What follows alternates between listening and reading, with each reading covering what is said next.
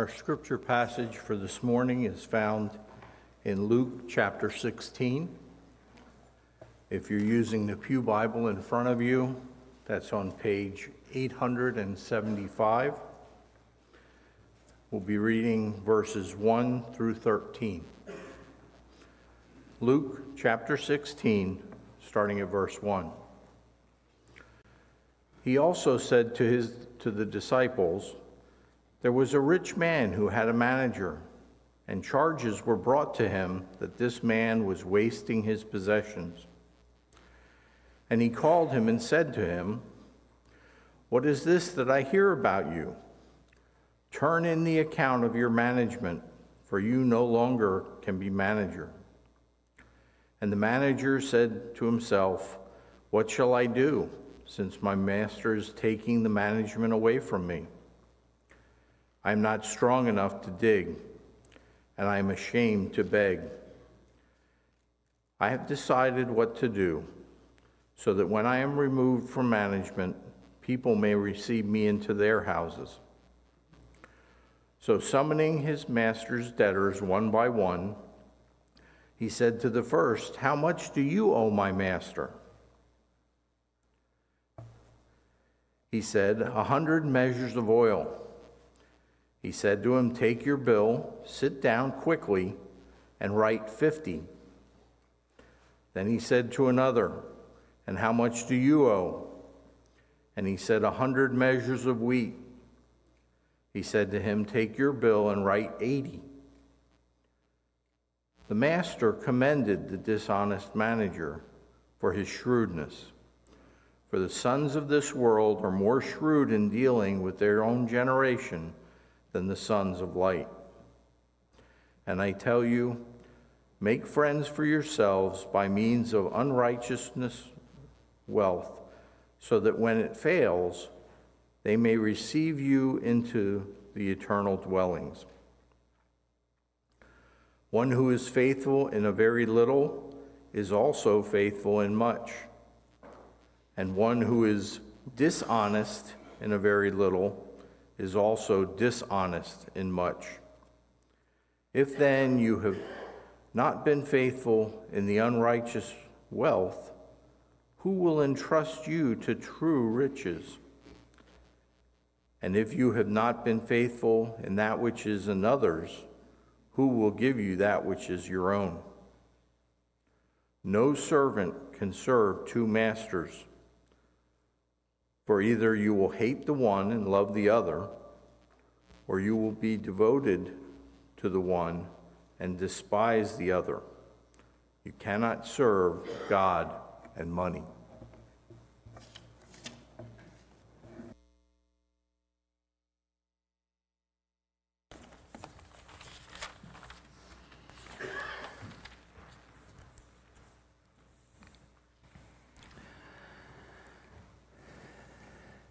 How we handle money has consequences. In fact, how we handle money has eternal consequences.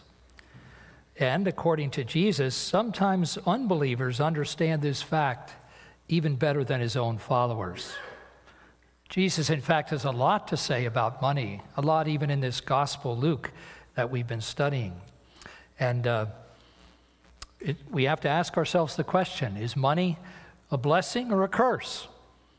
Is money an opportunity or is it an obstacle? Is money a danger or is it a delight? Of course, the answer is yes. it's all those things. Money is all those things in our lives. And accordingly, we need to come to our Master, Jesus, and uh, see what he has to say to both believers and unbelievers, to the young and to the old and even to the rich, those who have a lot of this money, and to the poor, those who have just a little. Uh, God, Jesus has something to say to all of us of, of about that. Now, we'll notice that this whole chapter is about that. It begins with a parable about money, and look at how it starts in verse 1. He said to his disciples, There was a rich man. The chapter ends with another parable. In verse 19, it begins in the exact same way. Verse 19 There was a rich man. So he's got things to say to us uh, throughout this chapter. And we'll notice that he speaks first to the disciples in verse 16. He also said to his disciples, that is, people that profess to follow him. But when we come over to verse 14, the Pharisees, who were lovers of money, heard all these things and they ridiculed him. And he said to them, so we have some things said to believers and some things said to unbelievers, uh, to rich and to poor. And I have to tell you that as 21st century middle class Americans, we are the richest people that have ever lived. You can look at all the times and places.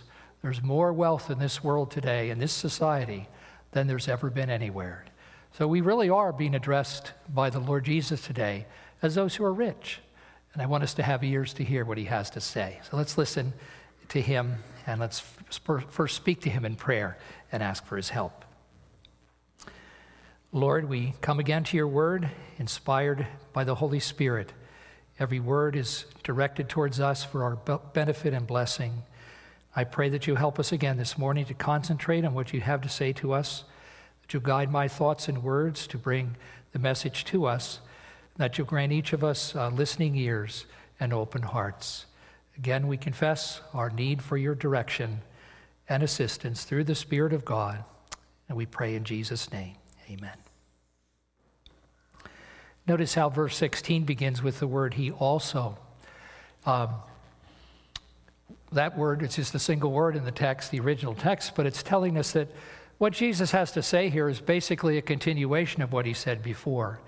Not that there's a great deal of connection between chapters 15 and 16, but it's uh, placed here by Luke. The word there seems to indicate that it's the same general uh, setting and occasion that uh, we found also in chapter 15. However, there is a connection. In the last story in chapter 15, we have the, the younger brother, the younger son of this man. Uh, in verse 13, it says, Not many days later, the younger son gathered all he had and took a, a journey into a far country, and there he squandered his property in reckless living. So we have a young man taking someone else's money and throwing it around. Remember, we, we contrasted in verse 13 how he first gathered up all that his father's estate represented and he put it into one sack of gold, I guess. He, he gathered his money and liquidated all of it and had it together. He gathered it, but when he got to the far country, he scattered it. He overtipped. He bought big things. He spread it to his friends. He spent it and it was gone. So he scattered it. And that's what this man does. For We find in verse uh, 1, we, he also said to his disciples, There was a rich man who had a manager. Charges were brought to him that this man was wasting his possessions. Exact same word in the original text as squandered in the earlier one. So, so there is kind of a connection, and that is there's two stories in a row of people who take somebody else's money. That's what this guy is doing. He's not the owner, he's the manager. And because it, perhaps partly because it's his, not his money, he throws it around, he scatters it he wastes it. So uh, we come to this then with uh, our text today is very simple. The outline will be first the parable. It's a story that Jesus tells, a parable of using money, and that's in verses 1 to 8.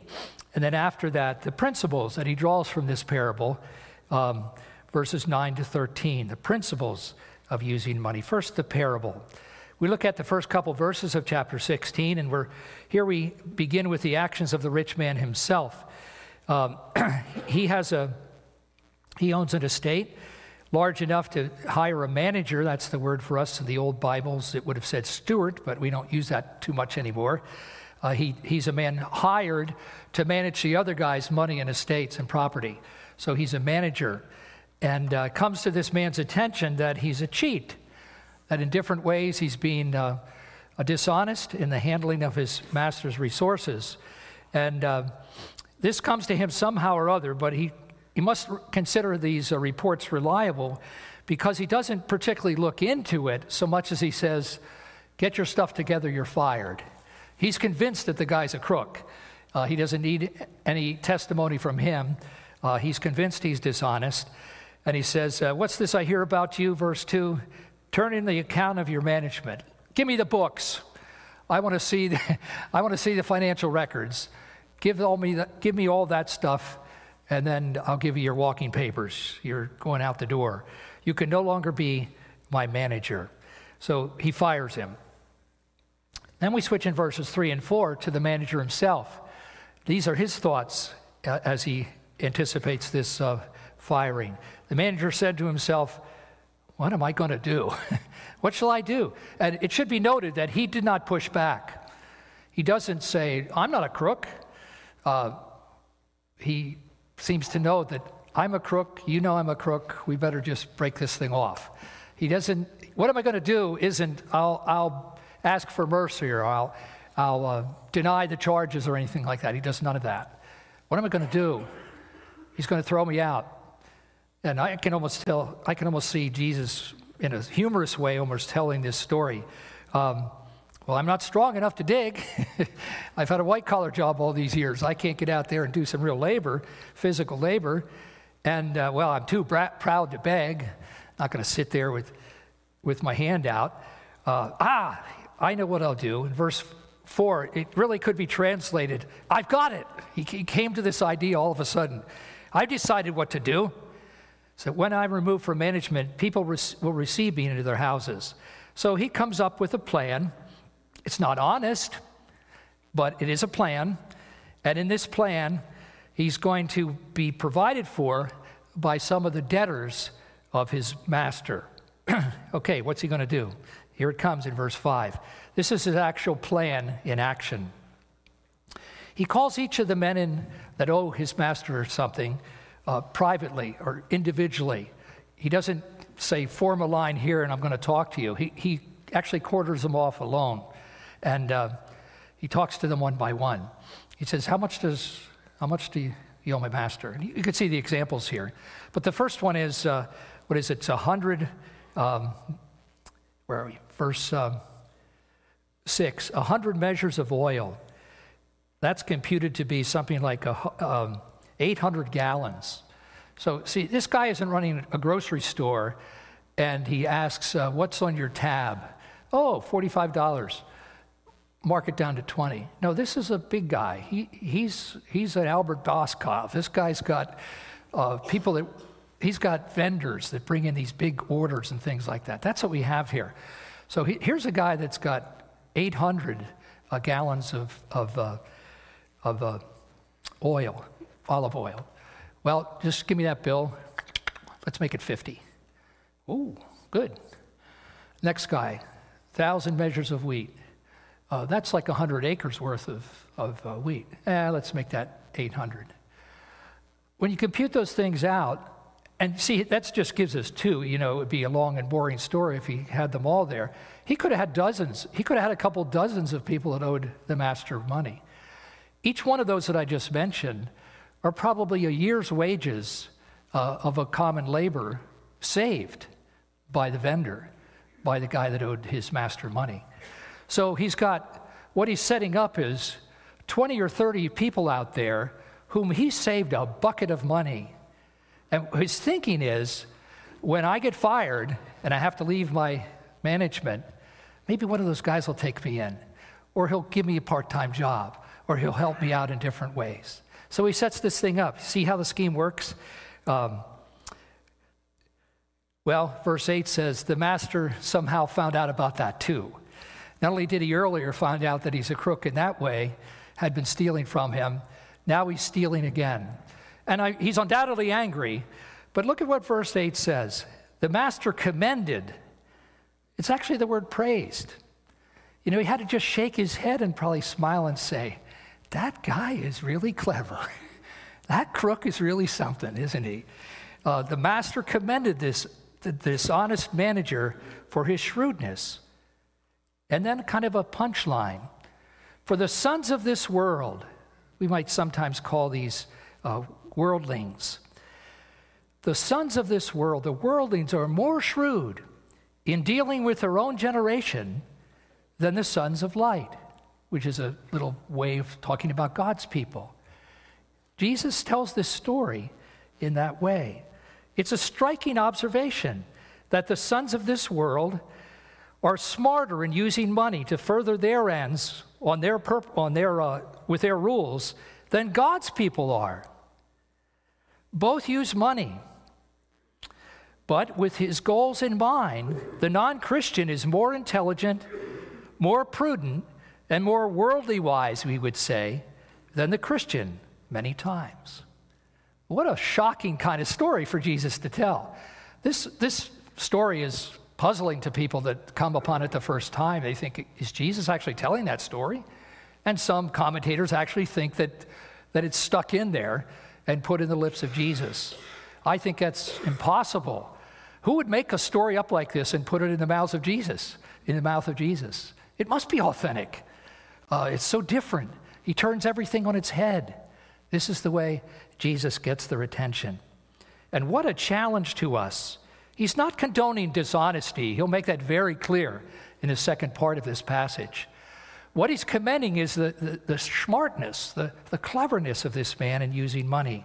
He's simply saying that bad people work harder at being bad than good people work at being good in terms of the use of their money. Very, very interesting. Very interesting. So that's the story itself, verse 8, verses 1 through 8. And now look at verse 9, for here we begin the principles, and we'll unpack these things a bit in greater detail. For now, Jesus says, Story's over. Verse 9, I tell you. And there's an emphasis in that, on the word I. It's kind of doubled up in the original language. Um, I tell you. I want to tell you something very important, he says. I want to give you some direct statements about the use of money. No more stories. Here comes the real deal. And the first is in verse 9 the, the real purpose, the real purpose of money, the final end, I would I'll call it, of money. Verse 9, and I tell you, make friends for yourselves by means of unrighteous wealth, so that when it fails, they may receive you into the eternal dwellings. This will be the closest connection to the earlier story, but he reveals here what the purpose of money is. He calls it, though, unrighteous wealth. You see that in verse 9? And that phrase is repeated in verse 11. If then you have not been faithful with unrighteous wealth, and at the very end of the story, you cannot serve God and money. All three places it uses an old word called mammon. King James Version, I think, usually just carries that over, transliterates that from the original text. It's a Semitic word. It's all it means is money, but uh, he calls us unrighteous, and I want us to meditate on that in a, in, for a minute. Is money itself sinful, wrong, unrighteous? The answer is no. We know that from many other passages of Scripture. But it's tempting. It places before us choices that make us uh, sometimes reveal sinful motives and desires in our hearts. You all know stories of average Joes that have won the lottery, and with that million dollars, everything goes wrong. Having that opportunity before them that they never had before, they, they act out in all kinds of ridiculous and silly and sinful ways. Well, that could happen to any one of us but don't buy a lottery ticket. I don't want to test you. uh, but again, a flood of money can uh, bring out the worst in a lot of people. So, money is unrighteous in the sense that it can uh, bring forth from us sinful things. And it's often ill gotten, if I might say it that way.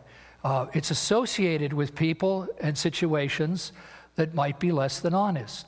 So, in this world, the presence of money is not wrong in itself, but it, the presence of money next to all the sinful hearts that we have makes for lots of trouble many times. It's very difficult for a person to have a lot of money and continue to have their priorities right with God. The Bible says that Abraham was a very rich man. He's the father of faith. There's nothing wrong with having that money, but God was first in his life, not his money. So uh, it's mentioned, it's called unrighteous wealth because it has to do with this fallen, sinful world.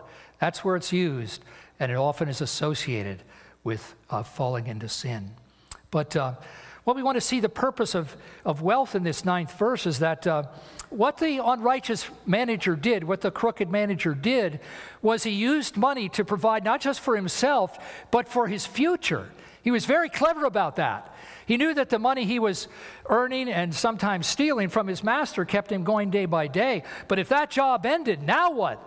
Ah, he came up with this clever plot on how to go before him and provide for his future, dishonestly, but for his future through those other people. So let's again trace it out. The dishonest man- manager used money dishonestly to provide for his earthly future.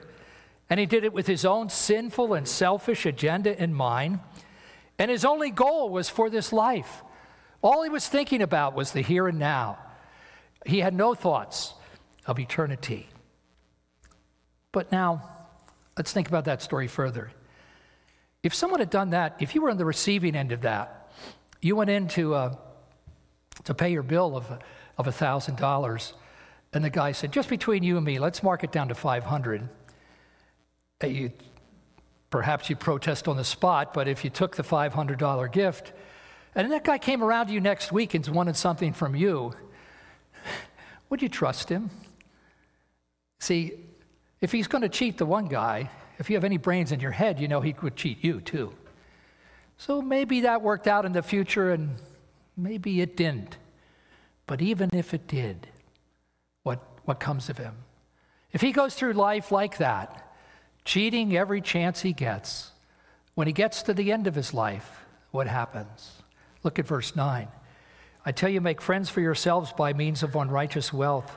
Look at the next phrase so that when it fails, when it fails, sooner or later, it failed. He couldn't take it with him, right? His life ended, but his existence didn't end. Then he entered the presence of God with all this sin, all this dishonesty still on him. It ended in hell. It ended in punishment for him. Yeah, he cheated. And sometimes in this world, nice guys finish last. And those cheaters do end up by the swimming pool right till the end of their life. But then the money fails. It can't buy their salvation, it can't buy their forgiveness, and they're lost. So, in the long run, this man, although his master praised him commended him for his cleverness and his crookedness, in the end, he's a fool. He's not wise at all. He loses his soul, he loses everything. But look at what verse 9 says that the Christian ought to do with his money. Again, I said they're good at being bad. Let's be good at being good. I tell you, make friends for yourselves by means of unrighteous wealth. What does the Christian do with his wealth? The honest Christian uses his money to honestly support himself and his family. This is why God gave him that money to make a way for himself, to provide for himself. And this is honored by the Lord and rewarded. More than that, he offers gifts to the Lord through a Christian church. And in that way, he's supporting the servants of the Lord. You put a dollar in the plate here, you're, you're paying for my salary. You're paying to support these missionaries that we prayed for today and others around the world. Um, we couldn't do this without that. I couldn't preach like this before you if I had to work 40 hours a week.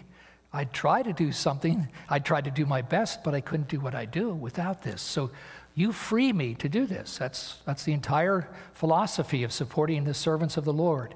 We free them from secular work so they can serve the Lord and serve us. So, um, the honest Christian uses his money to support the servants of the Lord. And they're supported, they're cared for in that way. And their ministry, together with others as well, but th- those missionaries, those ministers, and so forth, they're leading people to Christ. So there are people that are going to heaven because of the way you've spent your money. Um, one of the little things I do is every month I send a little gift to, to buy a radio for someone in a country that doesn't have any gospel witness. I just kind of smile about that once in a while that the Grossmans have bought these radios all around the world, and there might be little clusters of villagers around them that are coming to know the gospel and know Jesus Christ through the little radio that I bought. Um, that's just a little thing. And there's a hundred ways in which each of you are involved in little things too, like that. And uh, when we get to heaven, that's all known. That will all be brought forth. Uh, buying those radios got those gospels to people. Um, and through our sacrificial gifts, our charity, we're supporting people that really don't have enough uh, money to eat and to house themselves and so forth. Um, we're helping in places like crisis pregnancy centers and rescue missions in places like that, and uh, homes for single moms and things like that. Uh, out of those gifts, out of those sacrificial gifts, people are being blessed. Lives are being saved. People are being freed from drugs, those kinds of things. Uh, teen Challenge ministries like that. When we give to ministries like that, we're participating in, supporting all those good things as well. So that, what, what's he saying here? Read again verse 9. I tell you, make friends for yourselves by means of unrighteous wealth, so that when it fails, my life will end and the money will end. It's all over with, it'll fail. They may receive you into the eternal dwellings. So, who are the friends? And what are these eternal dwellings? Don't you see what it is? Uh, you haven't lived for the here and now, you've lived forever. And a lot of the money you spent looks like it's been wasted in the here and now, but it's been given for the benefit of heaven, for eternal issues and ter- eternal blessings and benefits. And when I get to heaven, if I've spent my money that way, honestly supporting myself and, and sacrificially contributing to others, there'll be all these people that were blessed by the financial gifts I gave and will welcome me into heaven because of that. That's what he's talking about.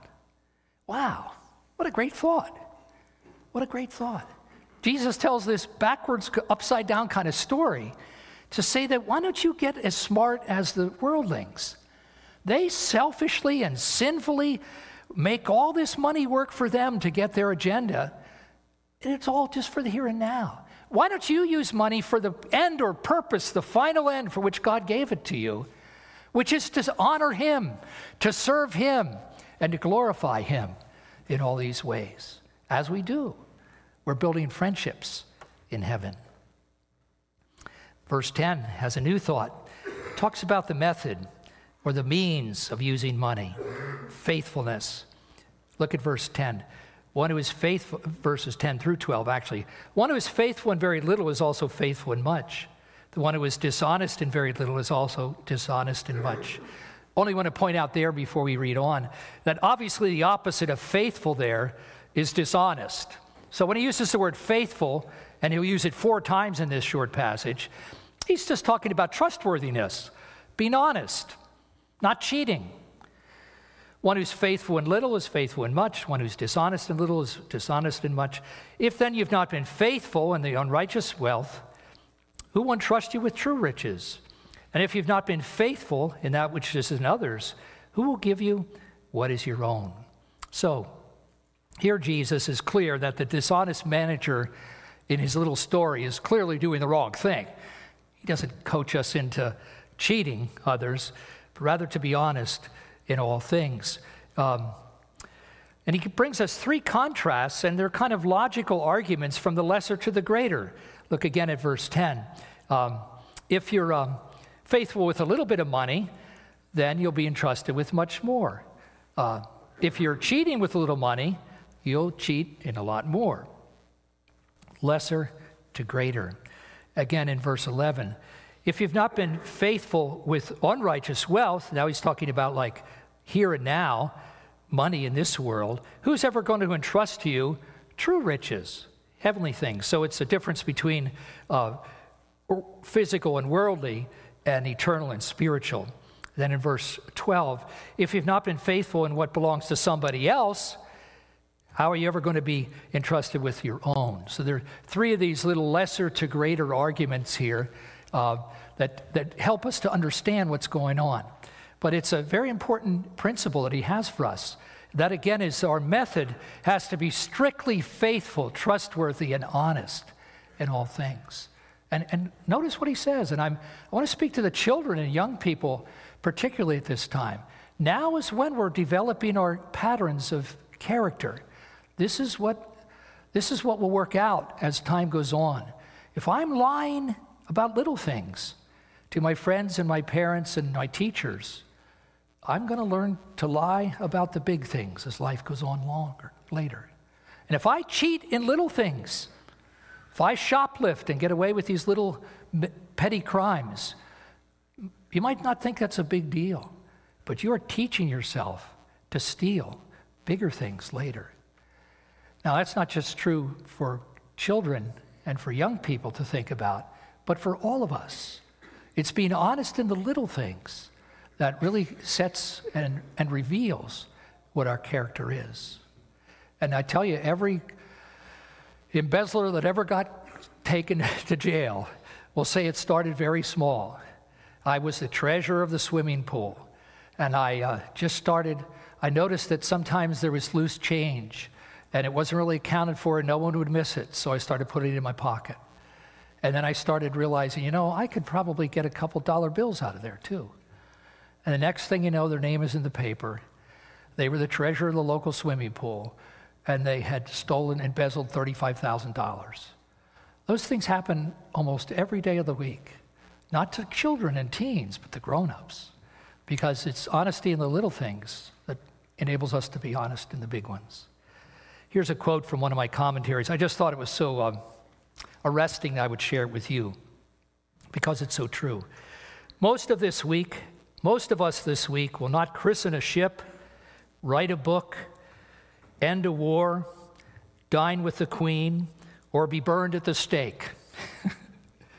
More likely, we will visit a nursing home, vote for a local election, teach Sunday school, share a meal with someone, or feed the neighbor's cat.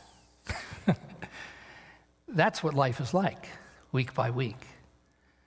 And that's what God is looking at honesty or unfaithfulness in those little things. They all add up. And I'll tell you the people that do christen ships and dine with the Queen and end wars and so forth have been people that have been proven to be honest and faithful in all those little things as well.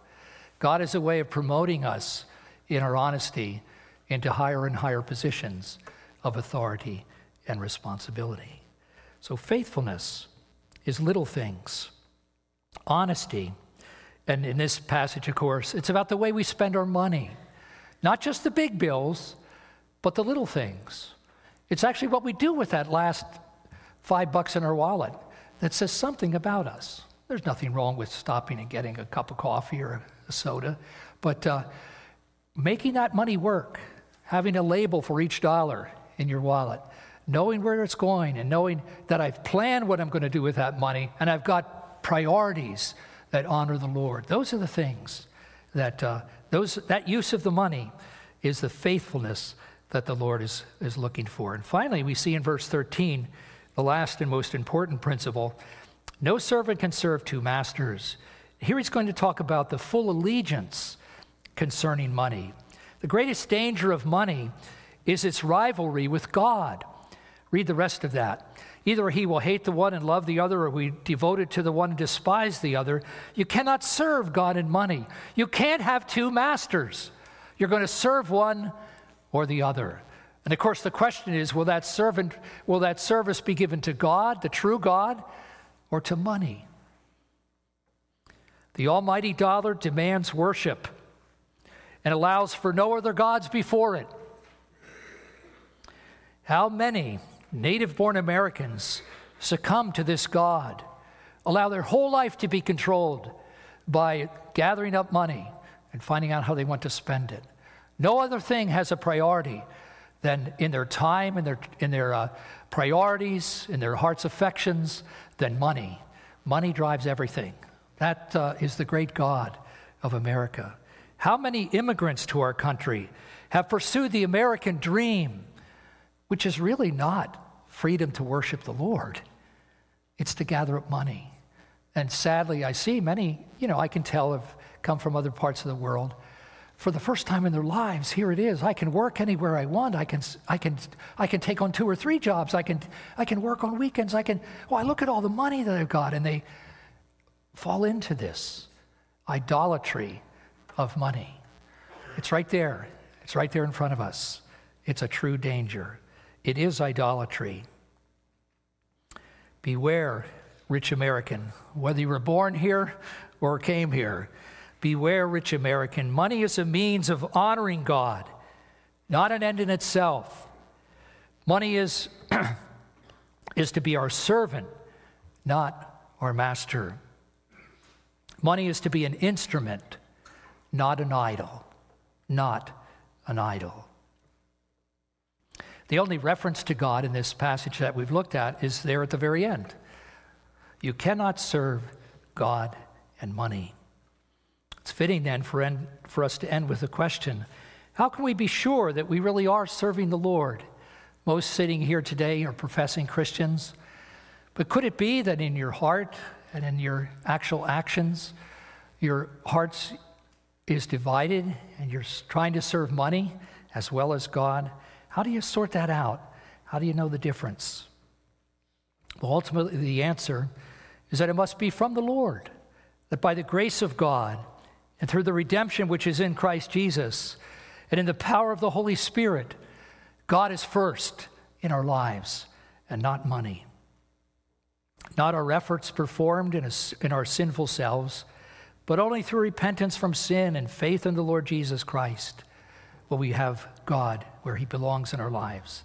It's Jesus' death on the cross that brings us forgiveness it's his resurrection that gives us a new life and new desires, new powers to obey him and to put him first, and new hopes for our future. Our future isn't in this world, it's in glory, it's with the Lord. And uh, only God can help us to do that. If you sit here today and say, you know, my life is more like that dishonest manager, well, the good news is that you can be rescued from that. You don't have to live your life like that and die in despair, but rather can be forgiven through Jesus Christ. Call in the name of the Lord, call on Him to be saved. And the Bible promises for everyone who calls upon the name of the Lord will be saved. God bless us. Let's pray. Father, each of us is a manager of the life you've given us the time, the health, the strength, the education, the opportunities, the employment, the vacations, the activities, the money. All these have been entrusted to us, Lord. What will we do with them? Help us to enjoy all things that you give us. For the scriptures say they've been richly given to us to enjoy. But let us also remember, Lord, uh, the high priority, the ultimate allegiance that we have to you and to the cause of Christ. Help us then to wisely, in a heavenly wise way, so order our lives and with the discipline that only the Spirit of God can bring, that we might use our money to glorify you and to display to you and to all the world that you are our Master, you are our Lord. Grant, Lord, to anyone here today who succumbed to the idolatry of money to repent of that false worship, to turn away from that false God, and to bow before you, the true and living God, and your Son, Jesus Christ, who died for us.